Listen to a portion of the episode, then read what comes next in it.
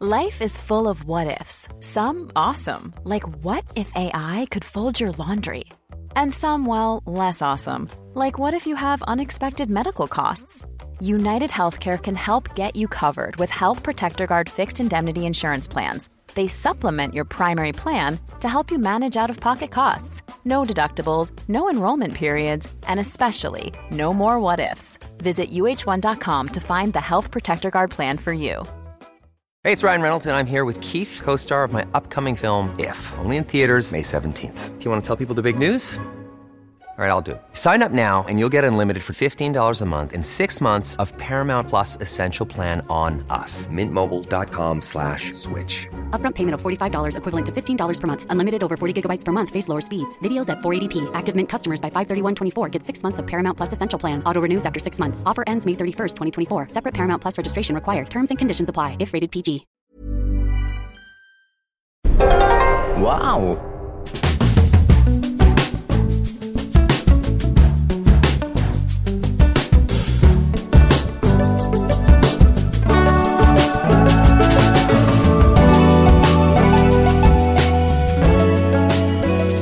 And welcome to the Abroad in Japan podcast, probably the best way of learning about life in Japan without actually being in Japan. I'm your host Chris Broad and we're joined as always by top London radio DJ and certified Japanophile, Mr. Pete Donaldson. Pete, how the devil are you? I'm great. Um, I'm full of uh, some kind of high protein porridge uh, that has been sent to another more popular radio DJ than me at work. So I thought I'm having that. I'm going to try out this high protein porridge.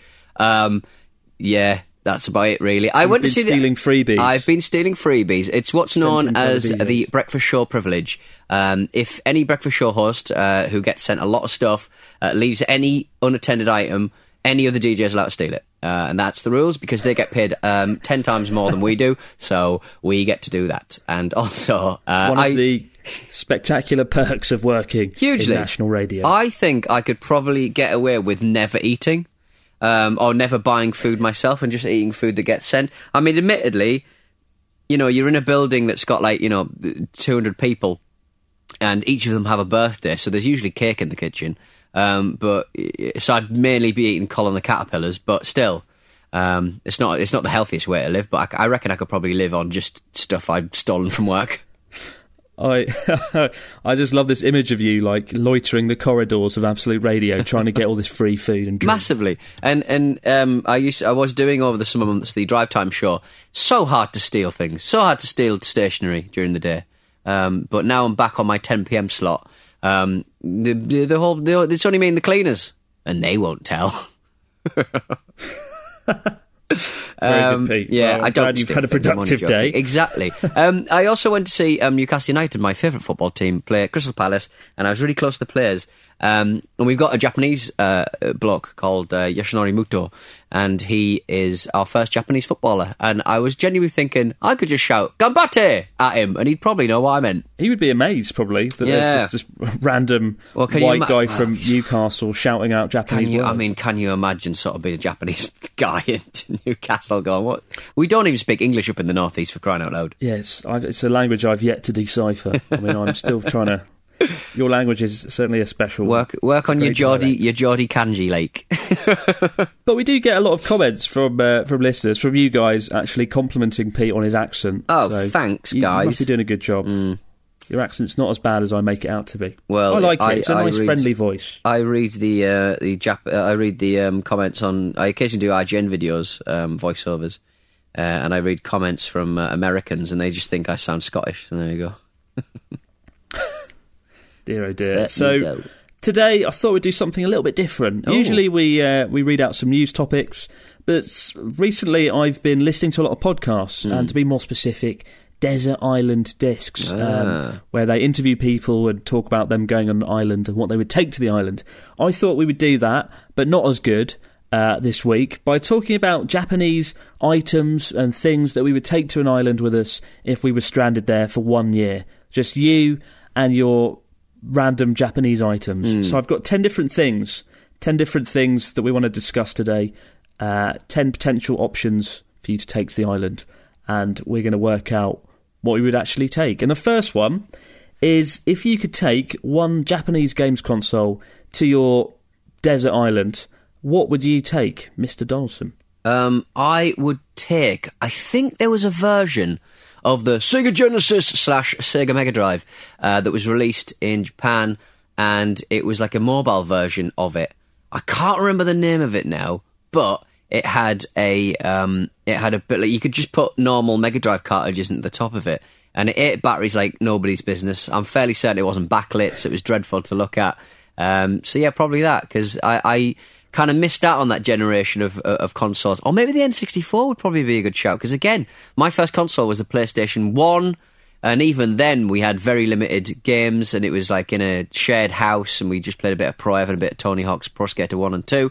Uh, so, yeah, I, I, I reckon probably one of those three. Sorry for uh, chucking in three. Yeah, you're a bit greedy. A, bit, a little bit greedy. The good thing is, most games consoles are Japanese, are they not?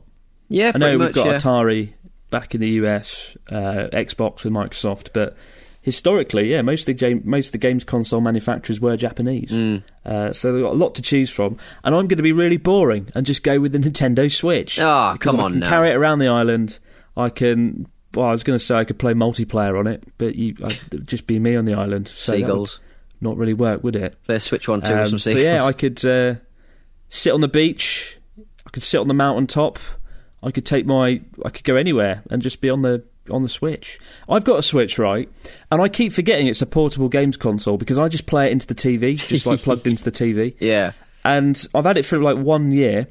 And only last month did I realise that it's a portable games console, and I could just sort of pick it out and sort of walk around with it. So I've only really discovered how brilliant the Switch is in the last few weeks, despite having it for one year now. I'm an idiot. I um I uh, mainly play it sometimes when I'm editing. If I've got to listen through to something to check there's no cock ups uh, with podcasts and stuff, I'll occasionally um you know play Mario. Um, is it Mario Sunshine? What's the one that's out this generation on Switch? Yeah, Mario Sunshine, which I think is one of the best games I've ever played. I've ne- I'd never played a Mario game before, to be fair, on, on its original hardware, and um, I was just so impressed with just how just the mechanics, just stunning, really is. Um, but I've not really picked it up um, since, to be honest. I've got what have I got on there? I've got FIFA. I've played very little of Zelda. I really should bash through that. It's one of those things where if I'm on a long, um, if I'm on a long flight or something. I'll just try and get my head down, and, and I always think with the Switch. Yeah, I doubt, what I should do is play a bit of um, Skyrim because I love that game, um, and one of those. Yeah. and that would be a perfect Actually- desert island game, wouldn't it? It would. I've actually played Skyrim the most on the Switch, probably in order of things I've played. Number one, Skyrim. Oh, number right. two, Zelda.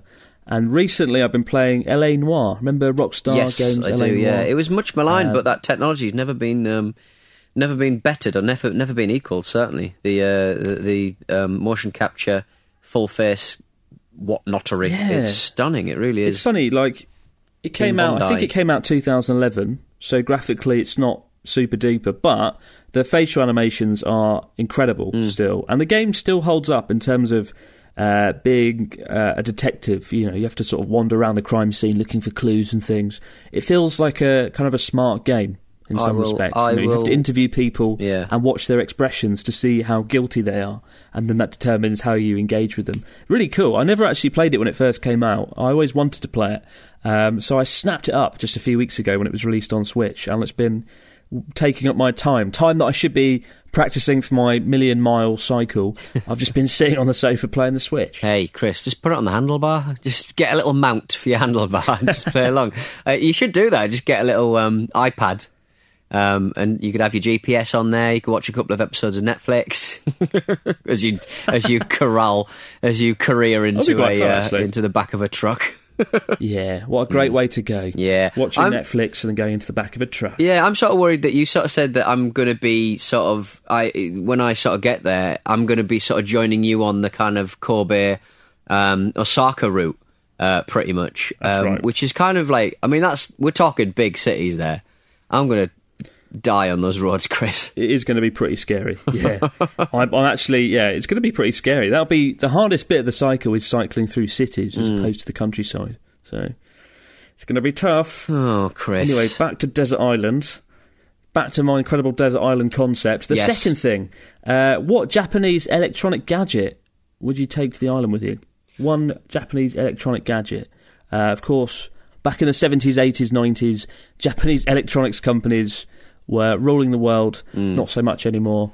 But what would you take? Well, it's, it's it's it's it's a very basic need, but once you've used it, you never go back. It's rather discombobulating and rather upsetting when you first use it, but hot diggity damn, those squirty toilets, the Toto squirty toilets. But then you'd have. But would you have plumbing on the island to actually be able to utilise the It would just appropriately? squirt warm seawater up my bum bum, and I would like that immensely. That makes me sound like a deviant. Um, I am a deviant, but not for that reason. Uh, uh, yeah, that. I wanted a squirty toilet, to squirt water up my bum bum, and then a little fan to dry me off. Beautiful. living the high life on an island. I think my my gadget's a little bit more practical. I'd take a Tamagotchi. Remember Oh, Tamagotchis yes. from the nineties? That does that not count as another Um, Japanese games console, though? Really, fundamentally. Well, not really. Uh, They're like a little egg size thing. Well, egg size thing. My thinking is I can't have a real life animal on the island, but I could have like a Tamagotchi who I could raise and feed and love, and it would be like my Wilson, like Yeah. on uh, Castaway with Tom Hanks, and he's got the the football Wilson to keep him company. I'd have my Tamagotchi Terry. Who could Chris- Keep me Terry the company. Keep my sanity in place. Chris, we Terry all know. We all know. Look, you're you're a temperate man. Um, you can suffer fools gladly, but that Tamagotchi would be in the sea within three days. Hide in the sea. Yeah, and unlike Wilson, dashed on wouldn't the be rocks. waterproof. Would no, it? Exactly. gone. It would instantly drown. Um, and you know, Thing is- R.I.P. Tamagotchi. When I was growing up in the 90s and Tamagotchis were all the rage, I got one, but I forgot to feed it and it died after 24 hours. Mm. Well, there you go. And I think it was it was like a real life Tamagotchi. If it died, you couldn't bring it back. Well, you couldn't reset the game. I remember it just died and I couldn't switch it back on and I got really angry and it was in the bin after 48 hours. You can surely And, reset uh, them. Yeah. that would be madness. They, it- Well, you kids- think so, but I- I parents would be up in arms. We open couldn't up get it the, working open again. up the battery cover. There'll be a reset. But go back to where you were. Uh, you know, ten years old. You open up that battery cover. There'll be a secret little reset button. It just will be. It's just it's one of those things. Well, when we invent time travel, Yeah. I know to go back to 1999. That's the first thing you'll do. Pick up the Tamagotchi and bring it back to life. Yeah, kill baby Hitler. A worthy trip through time. yeah, don't kill Hitler. Fix the Tamagotchi and change time and space forever, Yeah. Irreparably. Um, all right. Next thing, what Japanese car would you take to an island with you? Um. Oh. Uh. I'll level with you, Chris. Which is problematic, given you can't even drive. I, I right? can't even drive, but I imagine there'll be no one to tell You me off could if I do get in a car. As long as it's not stick, I think I'll be fine. But yeah, I mean, it's it, it, Driving it's around. isn't it? Yeah. crashing into coconut trees. Nobody would be there to lambast you for your crap driving. Yeah. But you will have a car, and what would that car be? Um, I again, I, oh, I, I've got no, I've got no. I, one of those little baby ones, you know, those little baby ones that like people. K car? what K car? Yeah, that, whatever that is. I don't know who owns that. It was like a little, a smaller car. Like in Japan, you have normal cars. Yeah. And then you have K cars, which are like little weird boxy cars under ten, under a thousand cc usually. Yeah, Um, one of them. They're really small, but they're very popular with young people travelling in cities. You get one of those. Yeah, Sure. Damn right. and, that. and and uh, is Lotus Japanese? Then, not are they? That's the only car I've ever coveted. Lotus? A Lotus, a Lotus Esprit, uh, really sort of boxy I- 80s sports car. Now that is something else. Is that Japanese? No, God, no, probably not. Right, no, you can't have that. Screw you. What I would take is the Oh, Toyota British. Hilux, the uh, the indestructible car as seen on Top Gear. I don't know if you ever watched Top Gear. Back in Series 3, they had this Toyota pickup truck, uh, Toyota Hilux, Hmm. often used by terrorists because the car, the, the pickup kind of van, it just will not die. Right. And in Top Gear, they drove it into the sea and left it underwater but they still managed to bring it back to life. They dropped a caravan on it. They set fire to it, and they even got a crane, winched it onto the roof of an apartment block that then got demolished with the car on top, and they still got the engine running, and they were still able to drive it. So Brilliant. I would take that Toyota Hilux, uh, indestructible van, and even if I did drive it off a cliff or smash it into a palm tree, nothing would stand in my way Isn't that ever. incredible? It's Apart from you and your crappy K car, which I could smash into. Isn't that incredible? I mean, that's the thing. With Top Gear, I can't stand the hosts. Um, I can't stand, you know, people who fucking bum cars. Uh, but it's a, it's still the the concept and the execution is quite good. So I can sort of enjoy it on one level. But my god. The people on there, good God! But it's just, but I quite enjoy. Well, the you either love them or hate them, really. Well, yeah, I mean, you definitely hate them. But it's just, uh, it's uh, yeah, it's a, it's, a, it's it's it's such a great show. But ugh, the show manages to survive even though the hosts are so Brexit. They're just so Brexit. No matter what their feelings are about the whole concept of Brexit, they're so Brexit. oh dear, you and your political views Yeah. sneaking back in. Sneaking back in. Uh, let's move on to the next, the next section. I remember the other week when we were talking about gender, we actually got some people who stopped listening to the podcast because we defended women's rights. And Oh, really? They were little, a bit weird. little incel, yeah, I, little I incel forgot, I forgot to talk about that actually. Yeah. Fuck them, 'em. yeah, Fuck 'em, Chris. We talked about how we talked about how Japanese the um, Tokyo Medical School rigged the exams Mm. in favour of men, uh, which was obviously mental. Well, that's the most ridiculous thing I've ever heard, and was outrage. Uh, and we defended, you know, we kind of said that's a bad thing, that's Mm. awful. And then there were people on the Facebook post saying, "Oh, you're so liberal." And I was like, "That's not being liberal. That's being a fucking normal person." But, I mean, a few people said. Well, I'm not going to listen to the podcast because of that. And I thought, great, I yeah, don't knock yourself care. out, mate. You- You're not going to have a nice time then, are I, you? I was just shocked with people getting angry about us calling out. You just assume that people are listening. rigging Yeah. exam results. yeah, you just assume that people No, are on the same page, but when they're not, you're like, oh my god, never mind. Yeah. anyway, back to a more happy topic. Happy topic. What. Japanese film would you take with you to the island? Akira. I am not Of a big course. fan of um, uh, anime or anything like that. I don't really understand it. It doesn't really speak to me. But um, when I was a kid watching Akira, I was like, "Oh, this looks so cool," um, and it continues to be so cool. It was like a re-release, wasn't it? It was like a 4K re-release of, of the thing, which kind of weirdly, when they released that sort of uh, manga or anime, uh, rather on um, on like a high def format, you sort of go, "Yeah, it was still." Photographed at a quite a low resolution, so it doesn't really add much to it. I think. It's I- you know I've only seen Akira once, and it was a cool film. Although I got a bit fed up with them shouting out the name Tetsuro. What was it, Tetsuro? And the other one, I the other so. name, Kaneda. Tetsuo was it? Yeah. That's all I remember from like two hours. Just Tetsuro. Well, I was I was a big fan of Kaneda. like, For, like, um, an hour or two. I was a big fan of like Don Bluth and Disney animation and stuff back in the day. Uh, and a guy called got Eric Schwartz who used to do animation on the Amiga. So I was a big animation fan. And um, when I first started watching Akira, I was like, oh my god, what's this like five frames per second? Lazy shits. But once you get into it, you're like, oh, this is really goddamn cool. It makes everything look amazing. Um, I really should go back and watch that, to be honest. It's me giving it the big licks about it being my favourite film.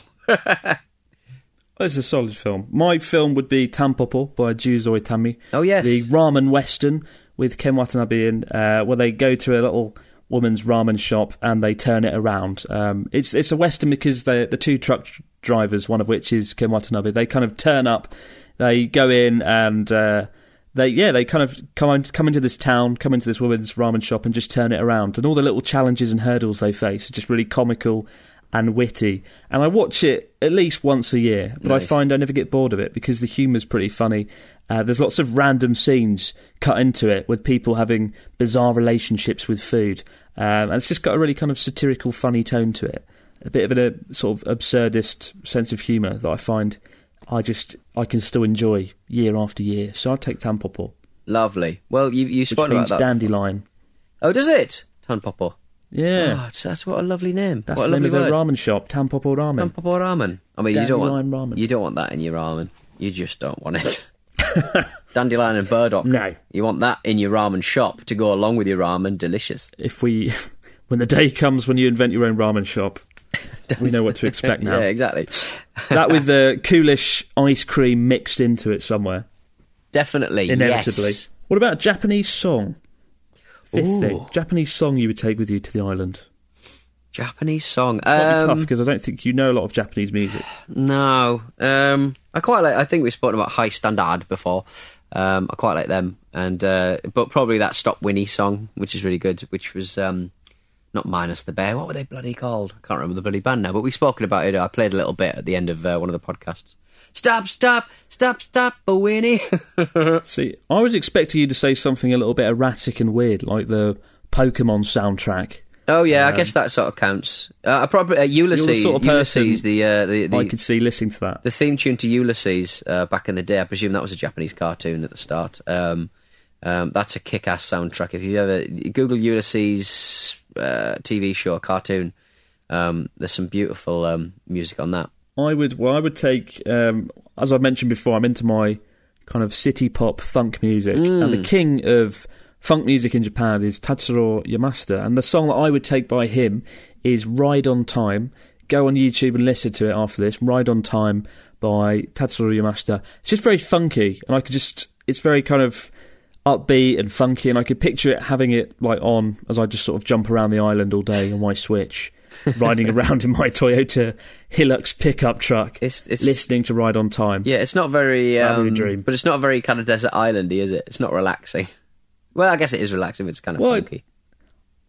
I think you've got to bring the island to life. If you're Mm. going to be stuck on an island on your own, you're gonna you're gonna need some some activity. You're gonna need some sort of excitement, and that song would capture that perfectly. that or the Pokemon theme tune.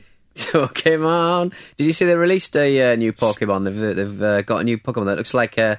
It looks like a kind of a, a nut from a nut and a bolt. Uh. A nut, uh, like uh, with a floating kind of gob of kind of metallic stuff. I can't remember his name. He got his. It, it was like a, a preview kind of video that somebody spotted this new Pokemon, um, and then um, they finally revealed it yesterday. Um, rather an underwhelming looking Pokemon, has to be said.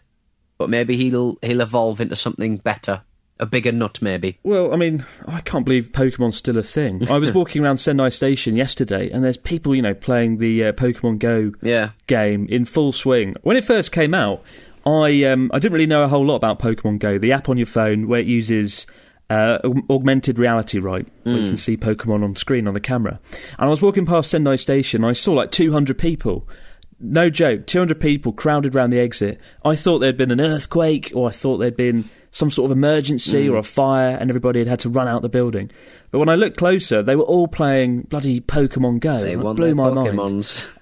I've never actually. It yeah. feels like Pokemon will never die. It's it's still a thing, and that's why I'm going to make you choose which Pokemon you would take to the island with you and why, Mister Uh, One Pokemon.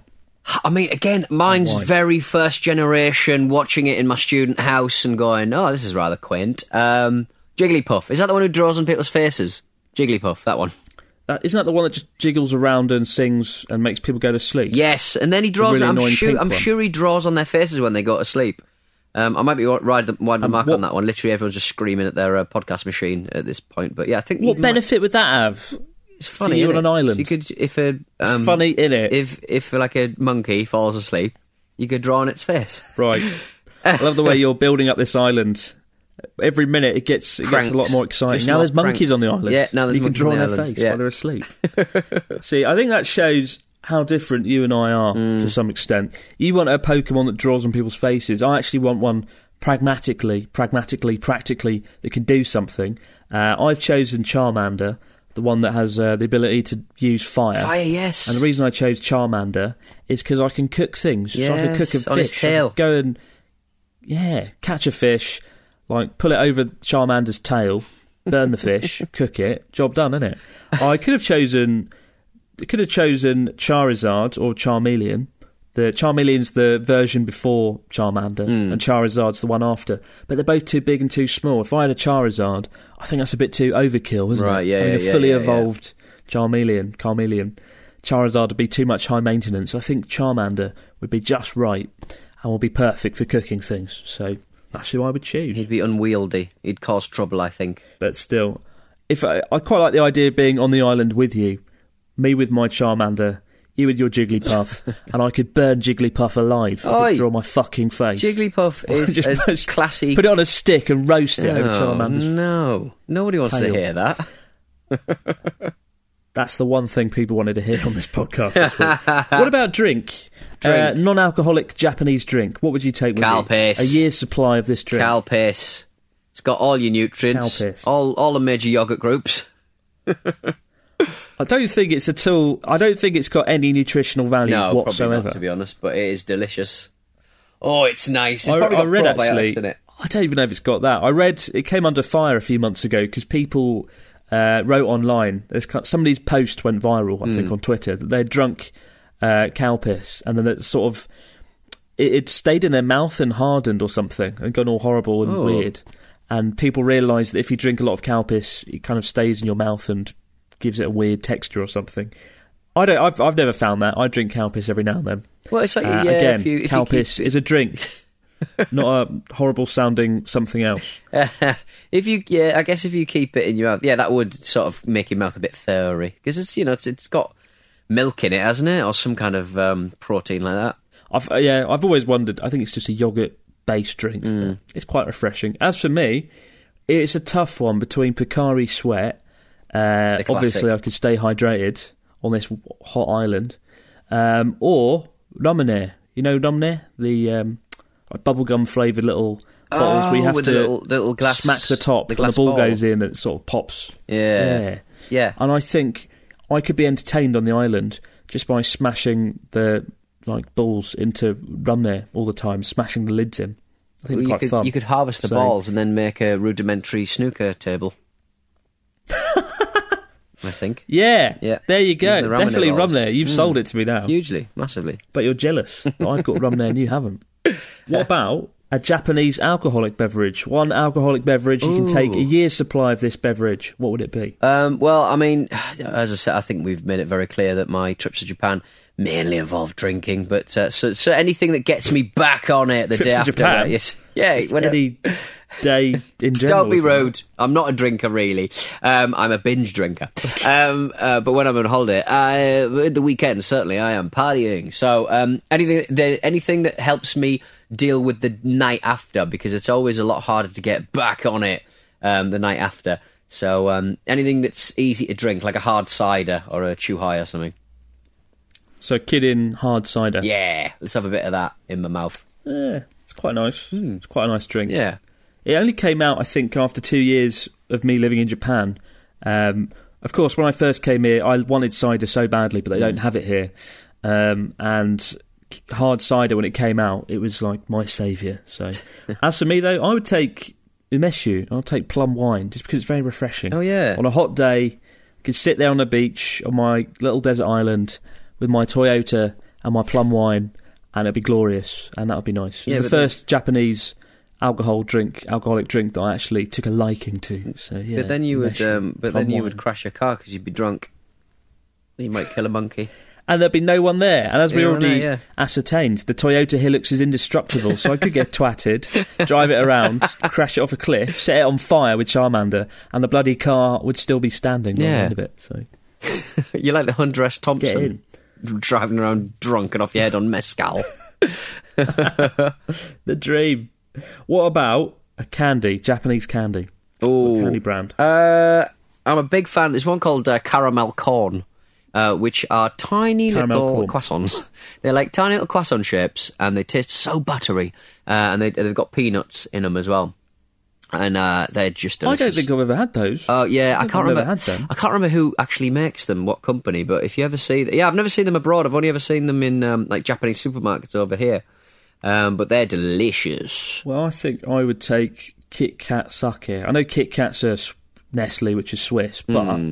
Kit Kat sake flavour is a variant special to Japan. I read actually that recently they've uh, they've got like a famous sake brewery from Hyogo Prefecture, where Kobe is. Oh, nice. Uh, to put this really nice premium sake into the Kit Kats, and they were already incredibly addictive and wonderful. Like I'd get a whole box and they'd be gone in about four minutes uh, when Kit Kat sake flavour came out. But it'd be nice. I could kill two birds with one stone. I'd have my kind of nice biscuit, chocolate biscuit, but also I'd have a hint of sake. So I could have technically I could have like two alcoholic drinks. Right, I've got my umeshu plum wine, and I've got my hint of sake. So It's like yeah. a little sexy cocktail. I feel like I can cheat my way around it. Delicious. I, I'm just um, googling the the caramel corn. Tohato make it. Tohato. Um, and Tohato? Tohato, and they've got different flavors. Actually, I think um, there's a green one that's got to be wasabi, um, and I think there's a more caramelly flavor, or possibly an egg. I don't know. It's always risky, but um, yeah, Tohato caramel corn, delicious. Um, or those little Hi-Chews that are like kind of squidgy at the top. At the, there's like a middle bit to it that was quite refreshing. Those um, I, I'm a big fan of. Um, is it Blackjack? They're really good. The, yeah. br- the brand They're of um, chewing gum, uh, Blackjack kind of. Yeah. It's chewing gum with um, caffeine in it. They're always quite helpful. Don't they stain your teeth black though? Nah, surely not. They're already black. Ugh. and the last thing, a real. This is probably the most difficult question you'll face. Right. You can take either a takoyaki maker, so you can make fried octopus balls to your heart's content, Mm. or a tempura fryer, where you can deep fat fry things quickly. Takoyaki, my friend. Uh, you, you're not giving me that. That's just a stupid choice. I'd have no. You know, you need to have. Um, you need to have. Like, just frying something is no kind of uh, skill. But takoyaki, I'd be the best takoyaki maker with the little sticks, flicking them around. Wonderful. You wouldn't have a lot else to do, would you? No, exactly. So I'd it's a good way to keep busy. guy.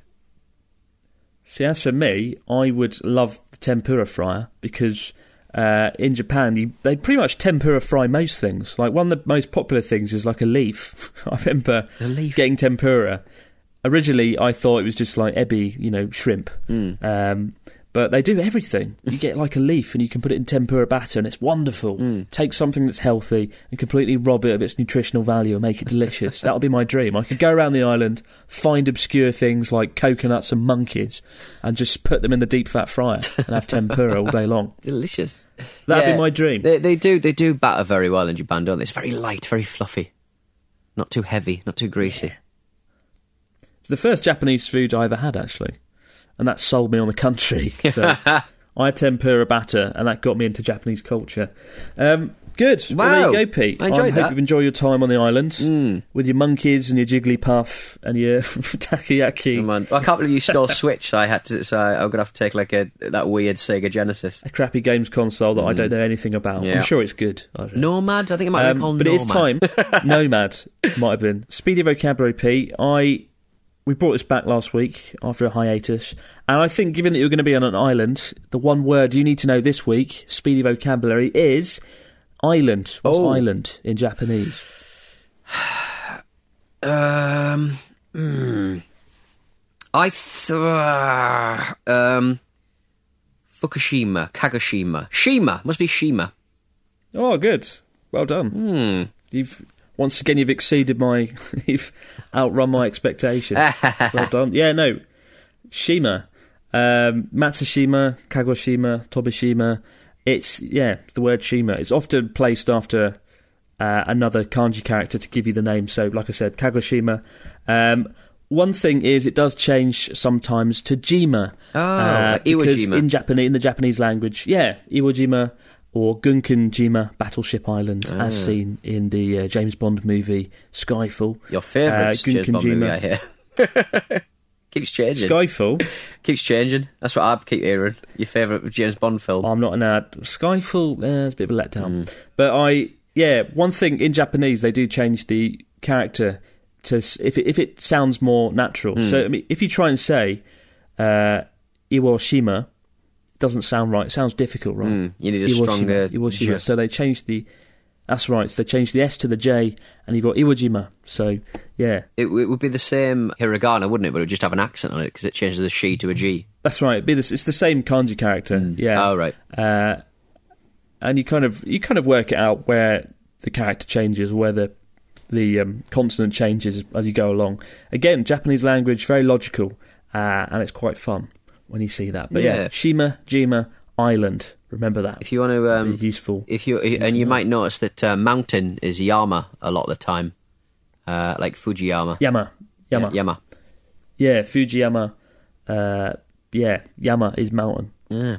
Yamagata, where I used to live, literally means mountain shape. Oh, nice. Yamagata.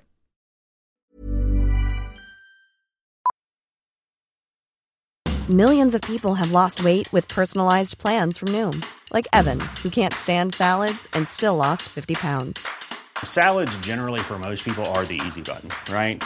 For me, that wasn't an option. I never really was a salad guy. That's just not who I am. But Noom worked for me. Get your personalized plan today at Noom.com. Real Noom user compensated to provide their story. In four weeks, the typical Noom user can expect to lose one to two pounds per week. Individual results may vary. Ever catch yourself eating the same flavorless dinner three days in a row? Dreaming of something better? Well, HelloFresh is your guilt-free dream come true, baby. It's me, Keke Palmer. Let's wake up those taste buds with hot, juicy pecan-crusted chicken or garlic butter shrimp scampi. Mm. Hello Fresh. Stop dreaming of all the delicious possibilities and dig in at HelloFresh.com. Let's get this dinner party started. This is Paige, the co-host of Giggly Squad, and I want to tell you about a company that I've been loving, Olive and June. Olive and June gives you everything that you need for a salon quality manicure in one box. And if you break it down, it really comes out to $2 a manicure, which is absolutely insane. It's also so easy to get salon worthy nails at home with Olive and June. The difference between how your nails used to look when you did them yourself and now with the Mani system is a complete game changer. The best thing about Olive and June too is it's a quick dry, dries in about one minute, lasts for five days, and full coverage in up to one to two coats. Visit oliveandjune.com slash perfect Mani 20 for 20% off your first system. That's oliveandjune.com slash perfect Mani 20 for 20% off your first system. Hey, it's Ryan Reynolds, and I'm here with Keith, co star of my upcoming film, If, only in theaters, May 17th. Do you want to tell people the big news? All right, I'll do it. Sign up now and you'll get unlimited for $15 a month in six months of Paramount Plus Essential Plan on us. Mintmobile.com slash switch. Upfront payment of $45 equivalent to $15 per month. Unlimited over 40 gigabytes per month. Face lower speeds. Videos at 480p. Active Mint customers by 531.24 get six months of Paramount Plus Essential Plan. Auto renews after six months. Offer ends May 31st, 2024. Separate Paramount Plus registration required. Terms and conditions apply if rated PG. And to my surprise, I stumbled across a secret, sexy club. Wow. We have two questions today from the fax machine. What is the first one, Mr. Donaldson? The first one is from uh, Dmitry from Moscow, Russia. Hello, uh, Dmitry. Uh, I've never listened to a podcast before. Wow, but it's uh, not only have we got uh, Dimitri into um, the Abroad Japan podcast. We've just got him into podcasts in general. It's now become my weekly tradition. I usually listen to listen to it uh, during my lunch break at work, and people around me give me strange looks. I guess they wonder why do I look so happy while eating a boring meal. Brilliant. Uh, I'm going to Japan with a couple of friends in April 2019. Not for the uh, sorry for the first time. And uh, there is one thing that bothers me a little. I don't know whether you're aware or not, but Japan and Russia have never actually signed a peace treaty after the events of World War II. So our countries are still technically at the state of war. Ah, we still have some disagreements about a couple of islands northeast of Hokkaido, uh, which seems uh, like not to be a big problem for either us or the Japanese people in general. Um, there are a lot of people uh, in Russia who think we should uh, just give them these islands because it will obviously not hurt us, but at the same time, uh, it will be a good conclusion for the dispute that uh, that lasts almost 80 years. Have any Japanese people you met ever shared their thoughts about the situation, or maybe they just don't care, or is there nothing to worry about? Yeah. I can't remember the name of the islands. I think it might be the Kuril Islands. Mm. Maybe I'm wrong there. Yeah, I think that is the Kuril Islands. Um, after World War II, of course, Japan got kind of taken over by different powers, and the Russians turned up, and the Soviet Union turned up and took over uh, the islands in the north. Never gave them back, and yeah, it's amazing. I think there's no uh, treaty that's been signed between Russia and Japan after all these years, even though relations are pretty good between the two countries generally. Yeah. Uh, Japanese people I speak to don't really care about this that much at all. I found they care more about the islands in the south where Yeah. there's disputes with China and with with Korea uh, because they're a lot more strategic and valuable um, in terms of oil and coal and you know assets. Yeah. But yeah, the islands in the north, no one really cares. But that said, Shinzo Abe, Japanese Prime Minister, whenever he meets Putin, he always brings it up, and it always looks like something's going to happen. There's going to be a treaty, uh, but then nothing does happen. And obviously, I don't think Putin's going to want to just hand over some lovely islands to the Japanese government. Um, so, because it would it wouldn't look good for him. No, I mean, I mean, nat- territory like nationalism that. is very So- much uh, uh, his only his only uh, card really that he plays frequently because he, he hasn't Yeah, it wouldn't hasn't provided any economic stability in in his tenure. Uh, not in the last few years, no. but um, yeah. So that's that's one thing there. Yeah. So yeah, nobody really minds about it though, and I don't think as a as a Russian coming to Japan, I don't think it's going to be a problem. So don't worry about that, Dimitri. Yeah. But uh, do have a great time in Japan, Dimitri, in April 2019. Have a good one. Enjoy. Uh, last question is from Helen. Uh, she says, "Hello, Chris and Pete. I love listening to your podcast while drawing or while travelling with the bus in the city. I live in, oh, this is a difficult word, I live in Thessaloniki, Greece's second largest city, with no metro, which can be frustrating as you have to use some almost destroyed buses from the 1980s. Um, my question is about Japanese society. I hear a lot that Japanese society is an oppressive one uh, in comparison with most European societies. Is that true? And if it is, what are the things a foreigner would find the most difficult to accept or be accustomed with? Helen. That's a good question. Um, oppressive. Uh, I kind of see what you're getting at. I wouldn't necessarily call Japan Japanese society oppressive, at least not by the standards of the Japanese anyway. Uh, I think maybe that's a tough one. I think it's because Japanese people are much more accountable to society within Japan, um, and there's a lot more rigid structures in place. You know, you've got your family, and you've got the society as a whole. Um, in some reg- in some respects, it does feel like uh, your humanity is taken away a little bit. For example, when I was a teacher, um, one thing that would always happen every year was my students would have to prepare for interviews, either for university or college or jobs that they were going into. And for uh, to when you go into university or if you go into a job, for the application process, you have to go in and have a very formal kind of interview. And by formal, I say it's almost to some extent it feels very militaristic. The door opens, you walk in, you bow, you say kind of "shitsureshimasu," which means I've rude, sorry for you know rudely interrupting and rudely coming into the room, and then they'll be very formal and they'll sort of stand there and say their name, and it's it doesn't feel like a natural interview like we know it, right? Where interviews often quite informal in the West. Yeah. Uh, that always took me by surprise. The way students were almost drilled uh, in that kind of robotic militaristic fashion. It was almost like a soldier giving a report to a sergeant or something. So I didn't really like that. But I wouldn't call Jap- Japan oppressive necessarily. I'd say there's just a lot more expectations from society in in place um, as a community, as a cult, as a collectivist community, uh, and you're accountable to a lot more people as a result. So there's a lot more pressure from above. Um, don't know what what's your two cents, Mister Donaldson? Yeah, I think I think uh, oppression uh, oppression can also extend to just how difficult it is to you know post a letter or, or put take something out of your bank account, uh, just filling out forms, um, you know, getting a, a rental property, um, paying a tithe to the landlord and stuff like that. These sort of systems that are there to just make things more difficult. It's not it, it's not freeing in that in that sense. So maybe um, maybe that could sort of um, go along with it. I guess. Bureaucratic is the word. Yeah. I mean, bureaucratic feels like the more accurate word there. Like Japan is heavily bureaucratic. There's so many bloody documents that we all have like electronic chips for things in the UK now for things like passports or whatever. Uh, documents can all be done online, whereas in Japan it does feel a lot more uh, complex. There's a lot more like pieces of paper to sign, and Yeah. it's just uh, when you're doing things like taxes, it can be a bit nightmarish and certainly not fun. Um, but yeah, I think that's the biggest challenge as a foreigner. You've got a lot of paperwork to deal with, a lot more than you would back home, Hmm. and that's certainly one thing that drives me mad and has done over the years. You know, for things like visas or taxes, Yeah. it can be a never-ending nightmare of putting in documents and filling in things repeatedly over and over, and it drives me fucking mad. um, but other than that, yeah, that's that's I'd, that's all I'd say. Very bureaucratic, Yes. but not too oppressive. No, No. Oh well. don't.